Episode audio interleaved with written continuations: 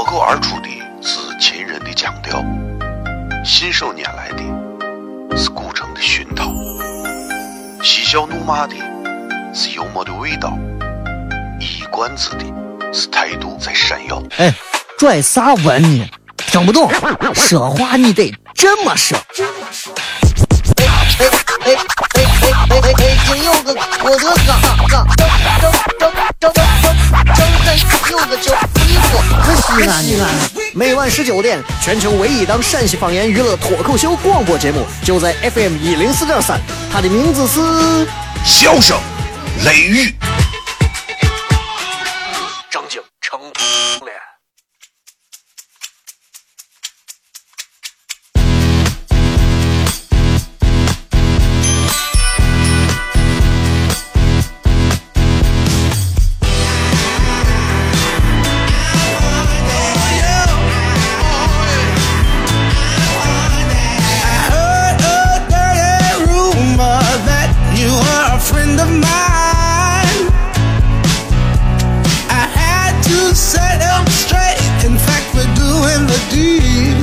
好了，各位好，这里是 FM104.3 西安交通旅游广播，在每个周一到周五的晚上的19点到20点，小雷为各位送来这一个小时的节目《笑声雷雨》。各位好，我是小雷。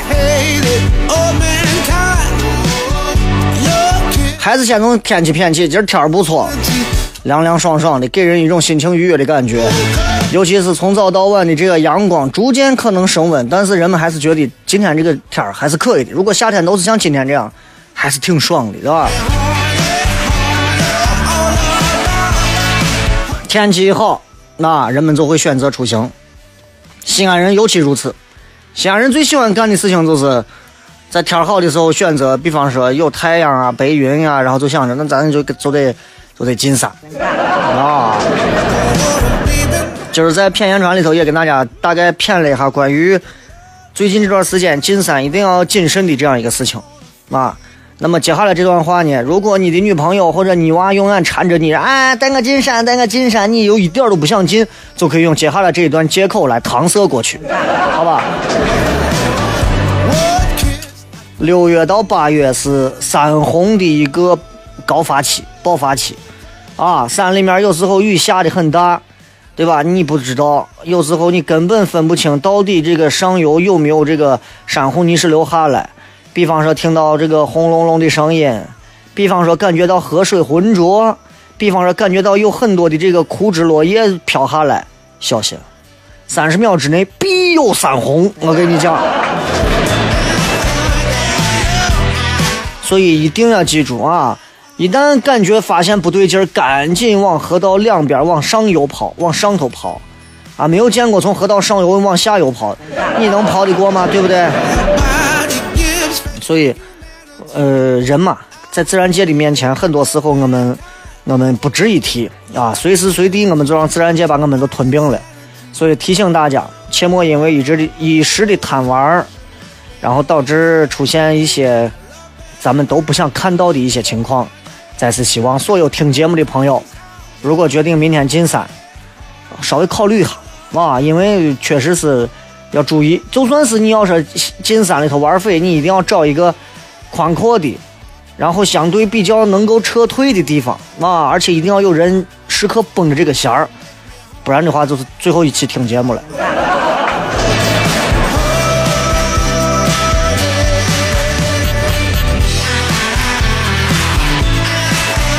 今天看了个新闻啊，这个新闻说的是在深圳从8月份开始，深圳又开始整治这个违法通行啊，然后行人闯红灯这件事情被深圳交警再一次的放到了一个最重要的位置。以前违法就是教育几句，哎，你不要这个样子啊，对吧？你要看红灯啊，你不看红灯，你这样过去的话很危险啊。我告诉你，现在人根本不听这个。山洪我都不怕，我都敢进肺里头。你过个马路，你把我怼死嘛？来，对不对？我怕这啊你。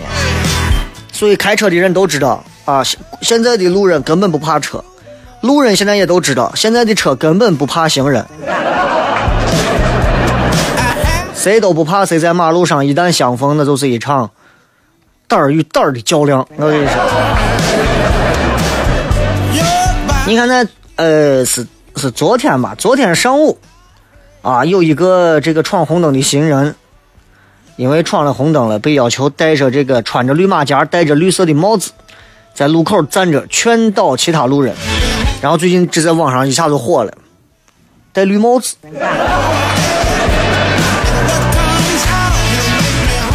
你有没有可能，比方说这个男的闯红灯了，交警来，你过来啊，把帽子戴上啊！一看这颜色，你也知道俺屋这点事儿了，对吧？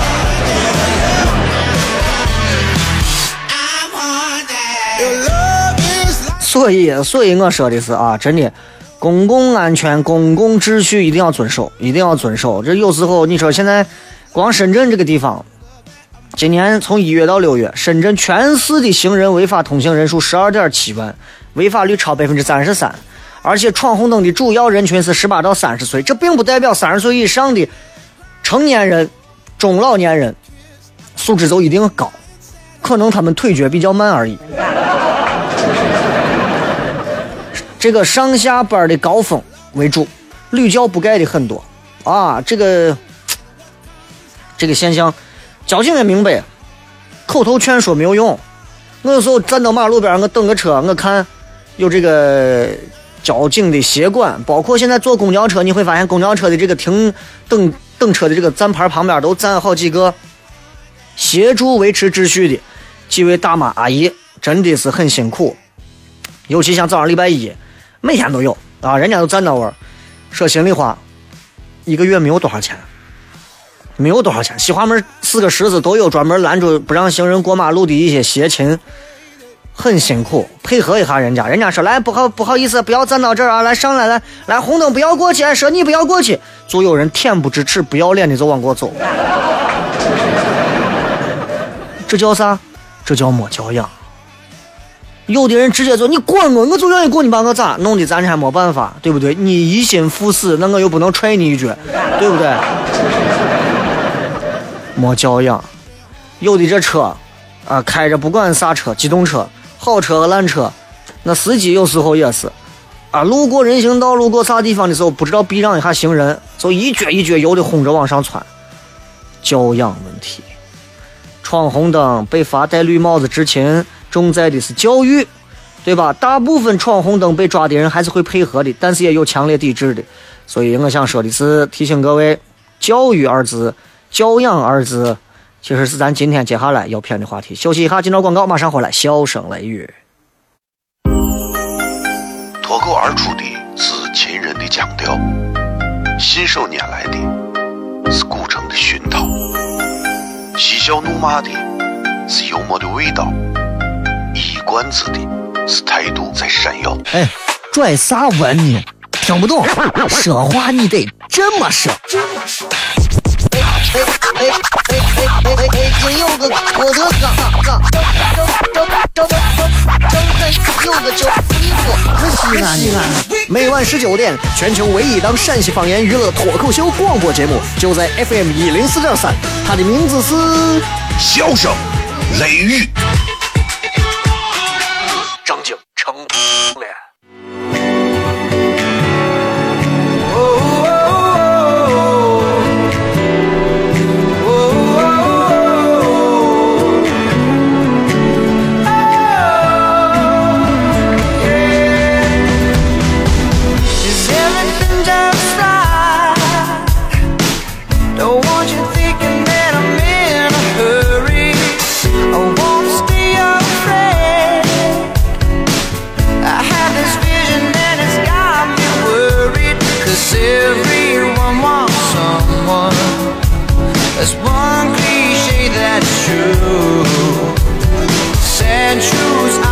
接着回来，笑声雷雨。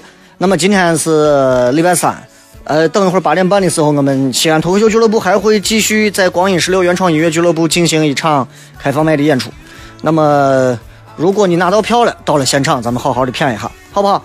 希望能够度过一个不算很热的一个凉爽的一个周三的晚上。8点半正式开始，因为我8点下完节目开过去就8点半了，好吧？再次感谢大家。如果到了现场，如果自觉颜值颇高的，可以冲上来向我索问。随便说。还是教养不高是吧？教养这个东西，哎呀，这个东西，教养有很多种说法，教养是吧？你说教养，我还专门百度百科了一下，教养指的是啥呢？它表现在行为方式当中的道德修养状况，它是社会影响、家庭教育、学校教育、个人修养的结果，尤其指在家庭当中养成的行为的道德的水准。礼貌是指的是言语动作谦虚恭敬，你伸个中指那叫礼貌吗？对不对？那不叫礼貌。多给别人伸大拇指，这是咱中国人的礼貌，明白吧？有时候你知道你不敢乱伸大拇指，在有的国家伸大拇指你是伸中指的意思，明白吧？同样就跟握手一样，咱应该是由右手来握手的，对吧？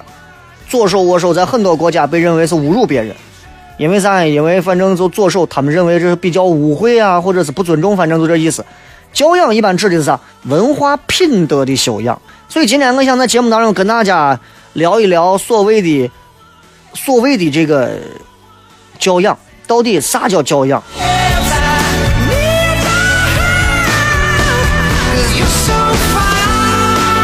我之前看了陈丹青写的一段文章，陈丹青是我很喜欢的一个画家，或者是一个我觉得是一个很有知识的老汉。我喜欢这么评价他，因为我觉得这从愣得很，你知道吧？我喜欢这种人。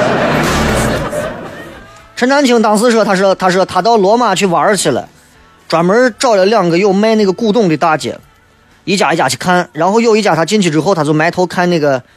他店里头可多东西，什么小雕塑啊、小文物啊，然后呢，他就跟一个老先生问价钱，问了几件，老先生啥呢都说不卖。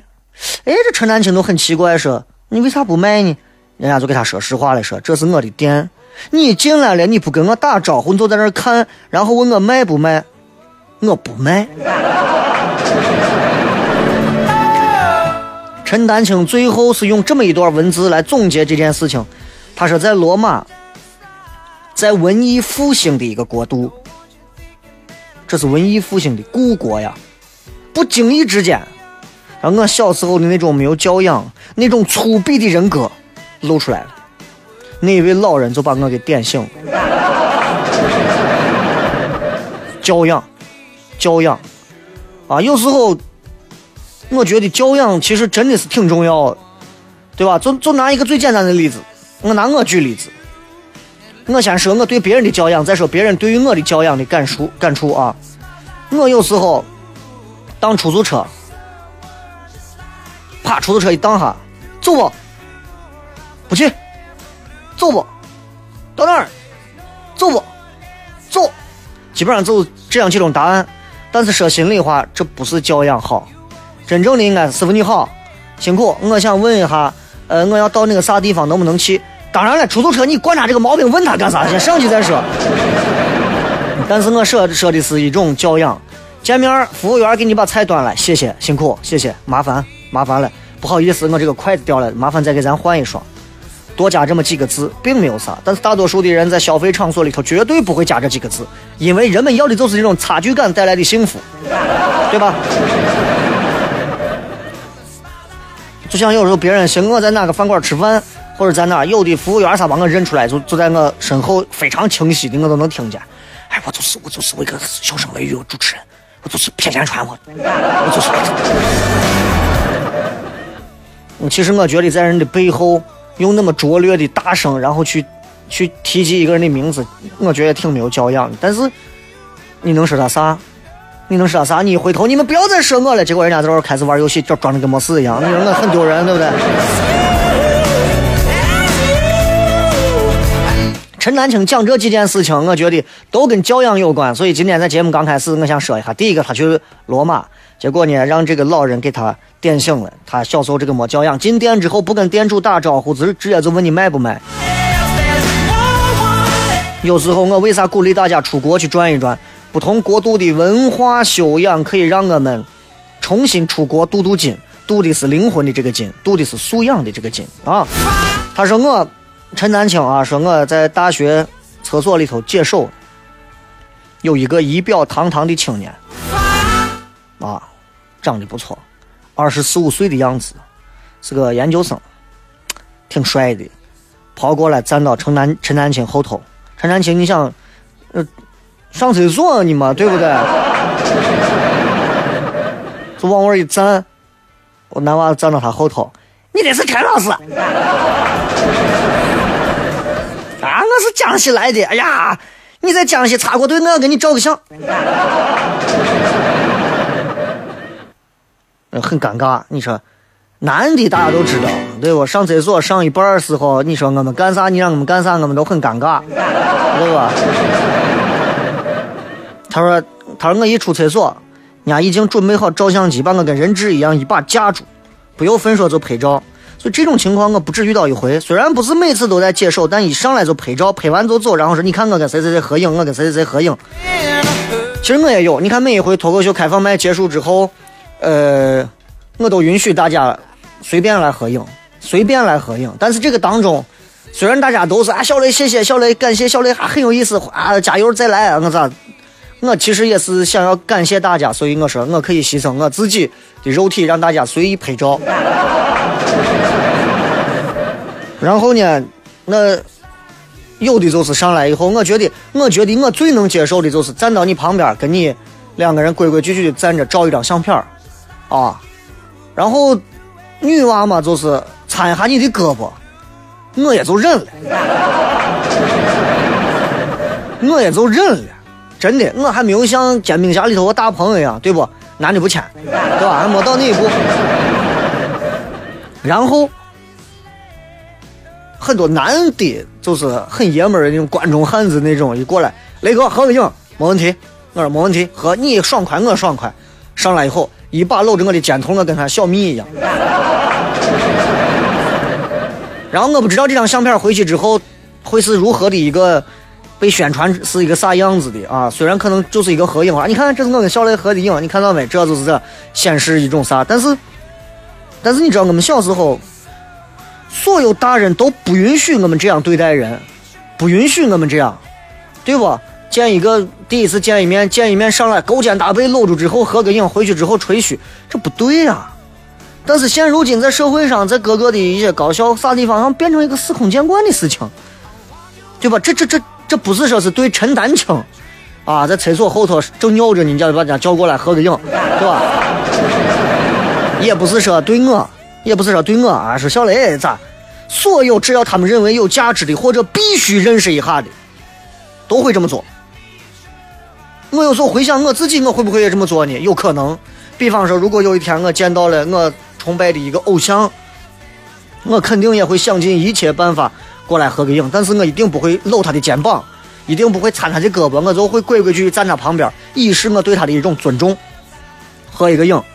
但是没办法嘛，行话叫混个脸熟。想尽办法，我一定要认为，我觉得我跟这个人合影有价值，我一定要跟他合个影，搂着合，抱着合，一定要合个影。说心里话，我没有说大家的意思，但是我们所有人的这种行为其实都叫做没教养。真正那些过去的大户之家的那些教养，我们现在真的学不了，我们现在已经有点半流氓半封建社会了，你知道吧？就咱们现在所能生活当中给咱们展现出来的很多习气，真的我觉得有一部分的封建，有一部分的流氓都在这骨子里头，很可怕，很可怕，知道？所以有时候我想一想，我到底今天我要说教养，到底啥是教养？教养来自于啥？我还真想不到教养来自于啥啊！因为有一本书叫《教养》，可做的和不可做的教养，对吧？他这个书上写了一句话，他说教育是一个人一生都需要培养的。我觉得我小时候很有教养，我上小学的时候刚进学校，我对于学校的那种崇敬之情，无异于我到了圣殿一样。我在小学1年级的时候，我在班里头前头走，楼道里头走着，楼道挺黑的，走着后面我就感觉有一个成年人，我也不知道是谁，我就知道他在我身后不远，因为我刚进学校。于是我在纠结了10秒钟之后，我转身对他说了一句老师好，然后我标准的行了一个对立。现在回想起来，我觉得我是个瓜怂娃才能干的事情，但是现在回想起来，我觉得那个时候的我是有教养的，那个时候的我比现在有教养的多，现在的我没有啥教养了。你说我节目不好，我骂死你。你当面说我这个人有问题，我锤死你，对吧？咱们都是这样的，现在就是教养的问题。有时候过马路的时候，红绿灯没到，一看没啥车窜了，有时候一看车都堵到这一边往过开，你那边车道一个车都过来车也没有嘛，直接一把逆行过去就超了，哪怕把对面车堵了，都是教养的问题。其实回想起来，我觉得我们的教养体现在生活的方方面面的细节之处。所以我想说的是，其实教养主要就是细节。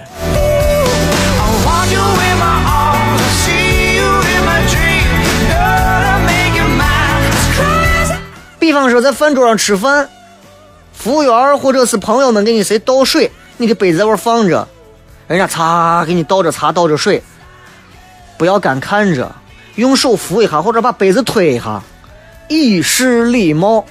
很多人挖根手端了你，就怂娃吃的坐到我地方连动都不动，最后一下让人家倒废。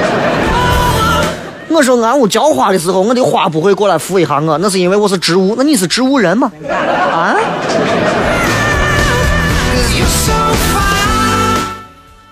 别人跟你说话，我跟你们说话，你起码要能接话，你不能我说了上句，你下句也没有，或者是你光啊嗯，对，是，嗯，是啥嘛是？你有啥是的？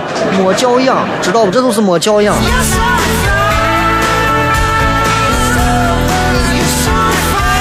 稍微休息一下，回来咱们继续骗教养。脱口而出的是秦人的腔调，信手拈来的是古城的熏陶，嬉笑怒骂的是幽默的味道，一冠子的是态度在闪耀。哎，拽啥文你听不懂，说话你得这么说。哎，有个我的张开有个球衣服，西安每晚19点，全球唯一当陕西方言娱乐脱口秀广播节目，就在 FM104.3，它的名字是笑声雷雨张景成脸。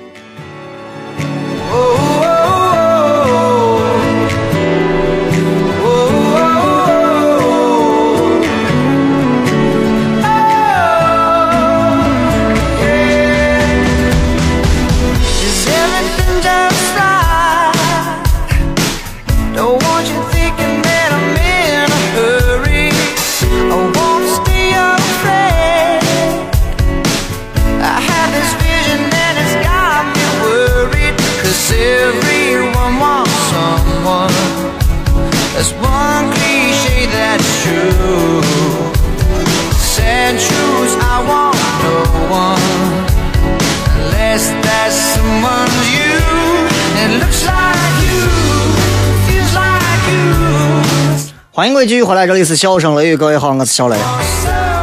教养这个事情体现在细节的方方面面，我觉得接下来我还是要跟大家来随便骗几句。比方你会发现，有时候在某些公共场合的时候，有人盯着你看，那你如果直接回去盯着人家看，这是相当不礼貌的事情。可能你会觉得咋了？他盯我看，他凭啥盯我看？他是盯我看，我打他。应该假装没有注意到，或者就直接把头转过去，或者啥，尽量不要让对方为难，这是很重要的一点。对于一个女人来讲，女人最大的教养之一，是女人这一辈子都不能够手心朝上的，就是学会并且依赖着向一个男人要钱花。你知道，这对一个女人来讲其实是非常不好的一件事情。给我钱，一个女人伸手给我钱，这是不对的，明白吧？不能这样子。并不是说不能问男人要钱啊，但是不能伸手手心朝上的那么要。吃完饭退席，多说一句我吃完了，您慢用，失陪，教养啊。吃饱了，哎呀饱了，行了，咱干啥骗我不少了，走回来。哎，那个谁给我把水递一下，给我把饭递一下，记住给人递水递饭的时候咱双手，因为咱就两只手，你要有三只手我还不让你用，就用两只手，对不对？有时候坐到外头，坐到人家的椅子上，不要把我椅子弄得跟个翘板一样，前后左右的让椅子翘起来，光用一到两个腿支撑着，没教养，没教养，猴才那么玩。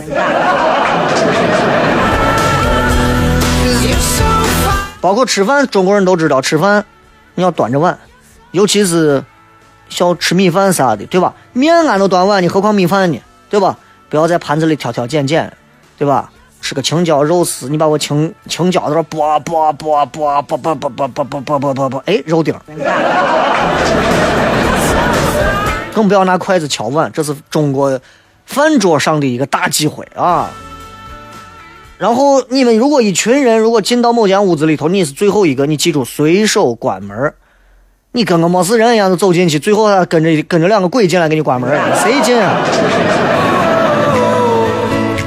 西安人经常在送人走的时候会说一句：“哎，我比方说我到你屋做客，然后我哎不忘了，啊呸，不造了，不造了，那要走啊。”然后你肯定会说：“对，那你慢走啊。”那西安人经常会很硬的说。好，走，你走，你走。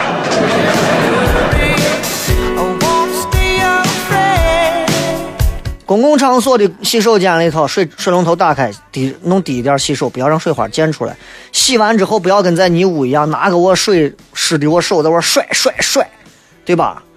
甩啥嘛？对不对？啊，我问你甩啥嘛？社会摇啥呀？你给别人比方说吃西餐递刀具，或者是你把菜刀给我递一下，给别人递刀柄，把刀对着自己，这是最基本的礼貌。人家给我把西瓜刀递一下，给刀尖冲着他，我一回头刀你噗。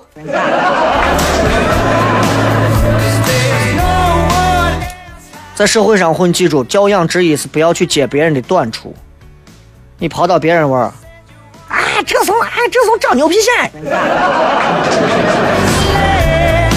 要不然就是啊，前两天我跟你说啊，你不知道，哎，这一下我还得痔疮。跟任何人说话的时候，学会直视对方的眼睛，就算不是直视对方的眼睛，眼神不要飘忽不定，否则你走了以后，人家会认为你偷了他屋的东西。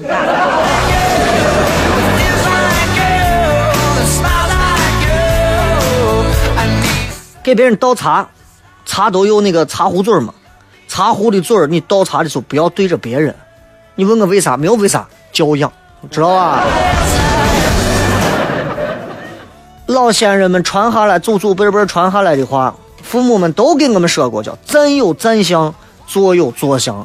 很多时候不一定是这样子，你看某一些咱外头穿制服的执法人员。我有时候我真的我不是我开玩笑说呀，有时候咱站到位要有精气神，你看有的我矫情站到位，没一种威严，对吧？有的站到位我就真的是，我就是共军、国军、伪军、日军的差距，你都差的很多，你知道。所以你知道，从一个行业的形象到一个个人的站姿坐相，其实这都是教养的体现啊。你给人家说到你就要做到，做不到就不要承诺，谁能做到？小来下来没事，哥请你吃个饭，可以。12年过去了。小来最近有空我寻你骗个事，好，这个事一骗3年过去了。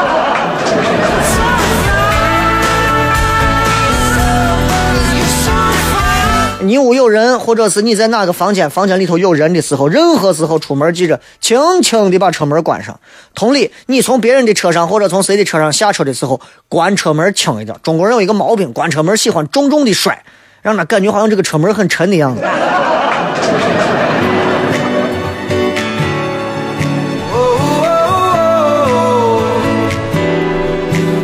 去别人家做客，去朋友家玩啊，哪儿都能坐，首先不要坐到别人家的床上。你问我为啥？教养，你咋不坐到别人的枕头上，对吧？包括咱们经常说女娃穿短裙子啊，捡东西之后要屈腿，腿夹紧，弯腰低头咋的，但是不管男的女的啊，捡东西或者穿鞋的时候蹲下去穿鞋，蹲下去捡东西，不要弯腰撅钩子。有时候你知道西安人的脾气比较糙糙的，所以不太愿意听得进去别人的劝。有人比方说批评你了，小来，我觉得你这个西安话说的非常的不洋气。哪怕他是错的，不着急，让他先说完。说完之后，等大家都平静下来了，你再去解释，不要急着先去辩解。我不是那样的嘛，你听我先说完嘛，我不要听你说，你说的不对嘛，没有必要，教养问题。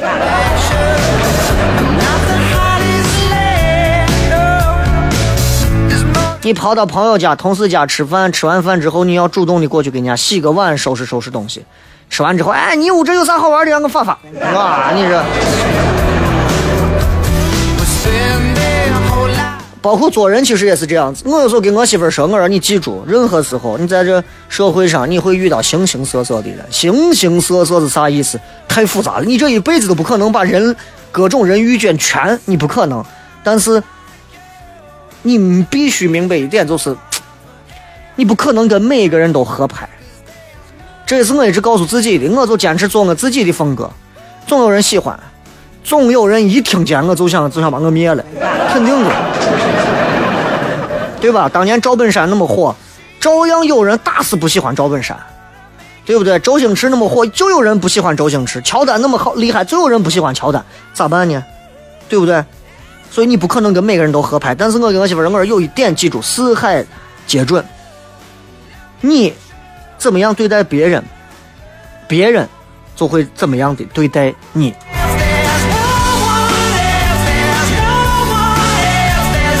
作为教养，有一条啊，跟秘密有关。可能每个人心里都有秘密，但是我个人觉得，任何时候对任何人，不要轻易的告诉对方你的秘密。我不知道现在很多人喜欢嘴总是大的要命，啥秘密都给别人说。我给你讲啊，其实我之前有过三个娃。其实这真的不好，你自己管不住，你还要考验别人，是吧？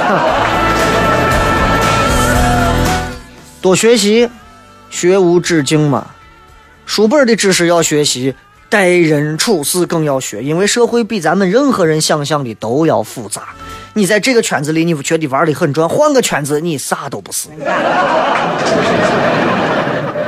比方说擦桌子也是教养的体现，很多人不会擦桌子，包括我到餐馆有的服务员擦桌子，那就是左右左右左右左右下，就是这一下。我跟你说，正儿八经有教养的擦桌子是从上往下，最后一下是抹到往自己的方向抹抹布啊，一定是这样子的。打电话接电话教养，第一句话一定是喂您好，您好，不是你好，您好。挂电话对方是长辈或者上司，等对方咵嘟嘟嘟，你再挂掉。自己是长辈上司，主动挂电话，不要让对面的人等，这都是教养。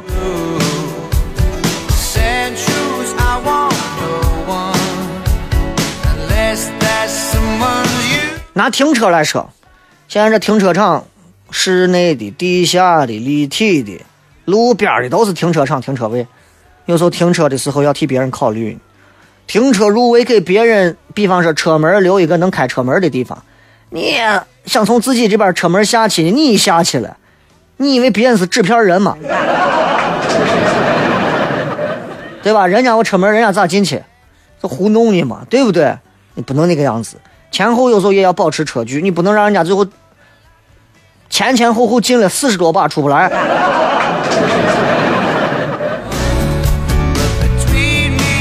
所以任何时候啊，任何时候有礼貌，任何时候有教养，这都是今天小雷想跟大家分享的所谓的教养，其实也就是来自于生活当中点点滴滴的细节。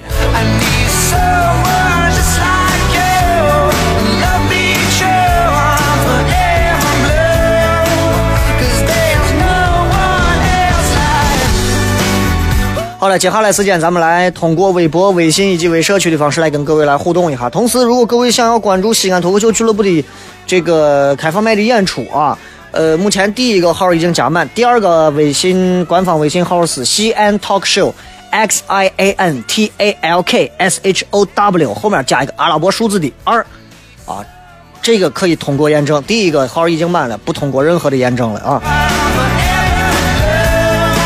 好了，今天咱们内容方面就讲这么多，然后等一会儿晚上8:30的时候开放麦会继续，最后的十几分钟的时间，来抓紧，咱们开始互动一下。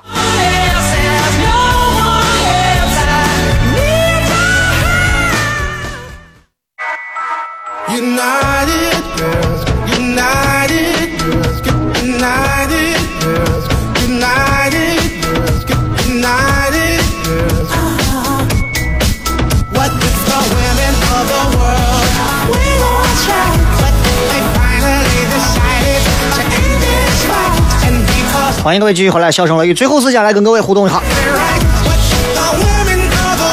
先从微社区里面看啊，暖暖的说，雷哥，我是一个20岁的人了，最近想买个摩托车，不知道该买个啥好一点的，还是想买个一般的？我资金有限，你就买个好一点的吧，因为梦想永远是最珍贵的。我不知道你买摩托车的作用是啥，如果你是跟现在社会上的一帮子的小年轻骑着一个那种两个腿并的紧紧的一个踏板摩托，然后非要轰出500cc 的那种油的那种一帮子，我真觉得是为男人来比的话，我觉得你不要随便买摩托，因为现如今很多人骑摩托最后骑进太平间。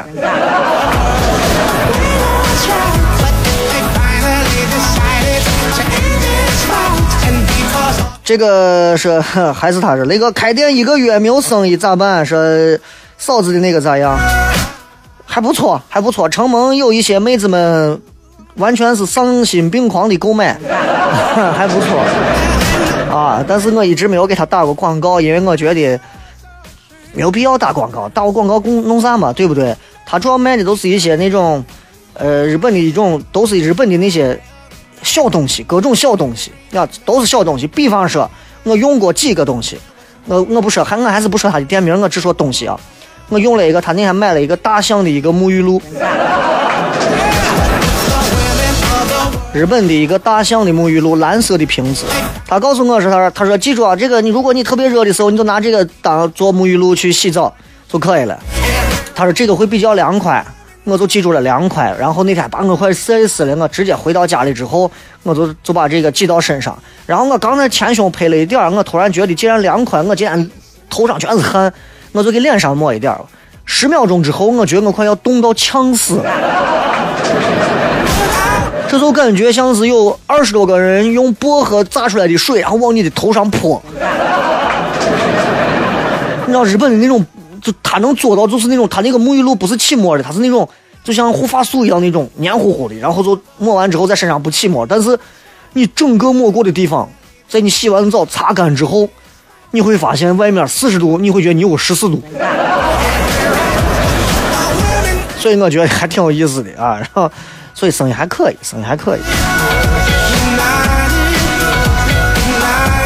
刘医师，雷哥，你看人家金星都有脱口秀，还能下载，你也弄一个电视形式的推到网上，我们外地的也能下载，还能看见你活人。承蒙你的厚爱啊。目前为止，我个人认为，如果我做一档电视类的脱口秀的节目的话，我个人认为陕西达不到这个水准。不是说陕西做不到我的水准，而是陕西目前为止没有能够做一档和你们看到的其他脱口秀节目相类似的水平的节目。这其实脱口秀的节目做电视非常简单，主要是意识形态的问题。我不妨给你们吐个槽啊！我记得我现在每天晚上下午5点半骗闲传，我在很早前我每天都会在开头讲一个段子，后来他们告诉我你不要讲段子，这是新闻节目我们要严肃。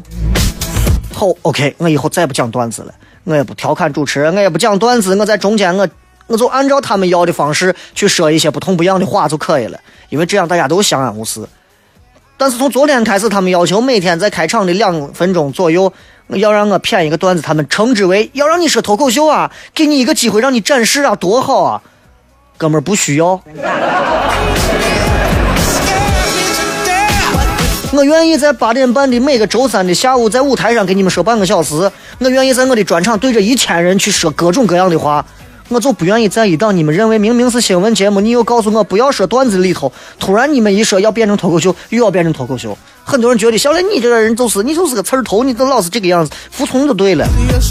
我真的觉得有时候想一出是一出这个事情没有错，但是想一出是一出，没有一出在调上，这确实就很就明明我是那么做的，不让我那么做，后来你们又觉得这么做是对的，然后又用一种很奇怪的方式告诉我去这么做，所以每天我现在还要增加一个说2分钟的一个所谓的一段话的一个工作量，就何必嘛？后面还是那些跳楼呀、出车祸呀，都是螺丝。最重要的一点，脱口秀我们要的是现场的互动感，这是一种互动体验的一种文化，你通过视频你是感受不到的，电视你也感受不到。进行那个更适合电视，但进行到剧场未必能比电视效果还好，当然我说的是一半一半啊。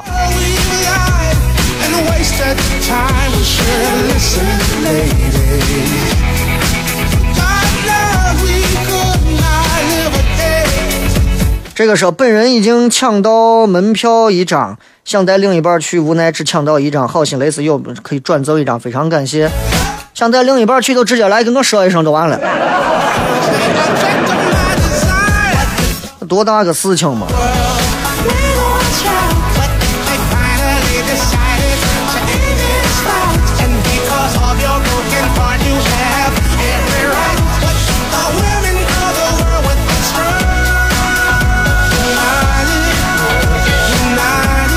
我们再看一下微博上各位发来的一些有意思的留言啊。这个什么雾说了一个说起打电话的礼貌，我想起来以前个老板跟打电话时候说的然的我都没听清楚，我说领导我信号不好能不能再说一遍，结果领导说算了睡觉了，我等他挂电话嘟嘟再挂，结果等了3分钟没动静，直到听到呼噜声我才挂电话。第二天问领导昨晚跟我打电话说了啥我没听清，结果领导说没打电话。你单位是在一个什么鬼城里头吧，你这全是灵异事件了。今天我发了2个微博，一个是直播贴，之前那个微博我说了14个字，天气竟然这么好，不如明晚走夜跑。明天中午左右我应该会再协调一下最后的时间，然后我会专门发一条微博，然后如果大家可以的话，明天晚上咱们就承诺了2个多礼拜的夜跑，咱们就跑一次。具体的地点如果不出意外，应该会放在原来热气球的那个广场那个位置，因为那个地方最好找。我站到那个地方摆着一个煎饼侠的动作，你们应该都能找到我。8点下完节目之后，我应该在8点10分左右，最多8点1刻，我就应该赶到那个地方了。到了之后，咱们最多就是10分钟、15分钟，然后咱们就开始跑。怎么跑？你们如果当中有一些人在南湖经常跑，你们作为领跑在前头，好吧？我呢选8个人抬着轿子把我一打，开玩笑啊！咱们到时候一块儿跑一圈，然后各自回家睡觉，不许合影，不许搂抱啊，女的除外。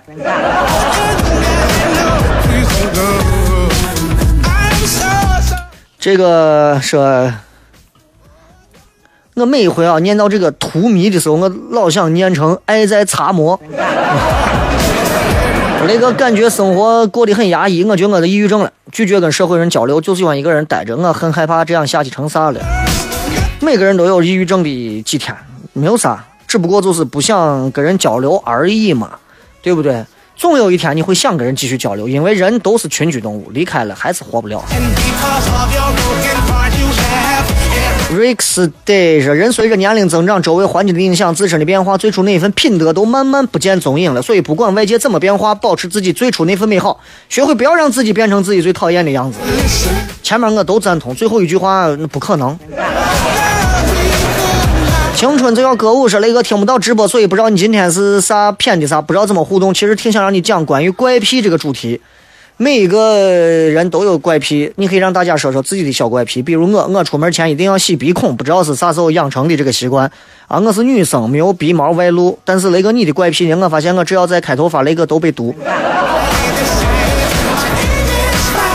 一个女娃出门之前总是要拿水洗鼻孔。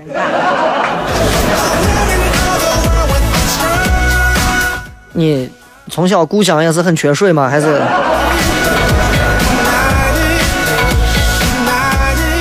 猪猪说，雷哥刚才坐出租车碰到一个司机师傅，服务很好，有充电宝，还给我充电线充电，非常感谢，而且他还在听你的节目，好激动。最激动的应该是他最后留下了你的电话吧。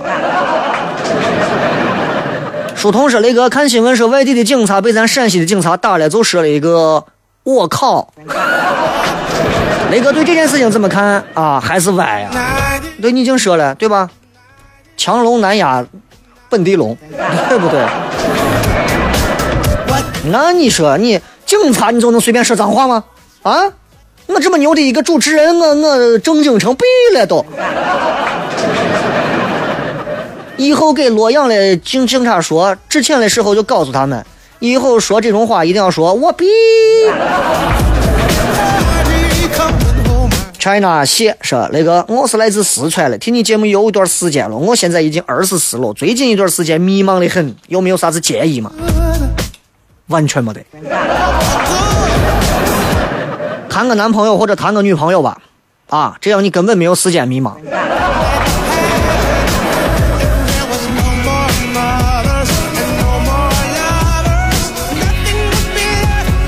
再次感谢各位，最后的时间留给大家一首好听的歌曲，因为马上我还要赶到开放麦的现场，然后那以北为朋友，我不知道有没有100个，有50个也行，咱们现场见了，记住啊。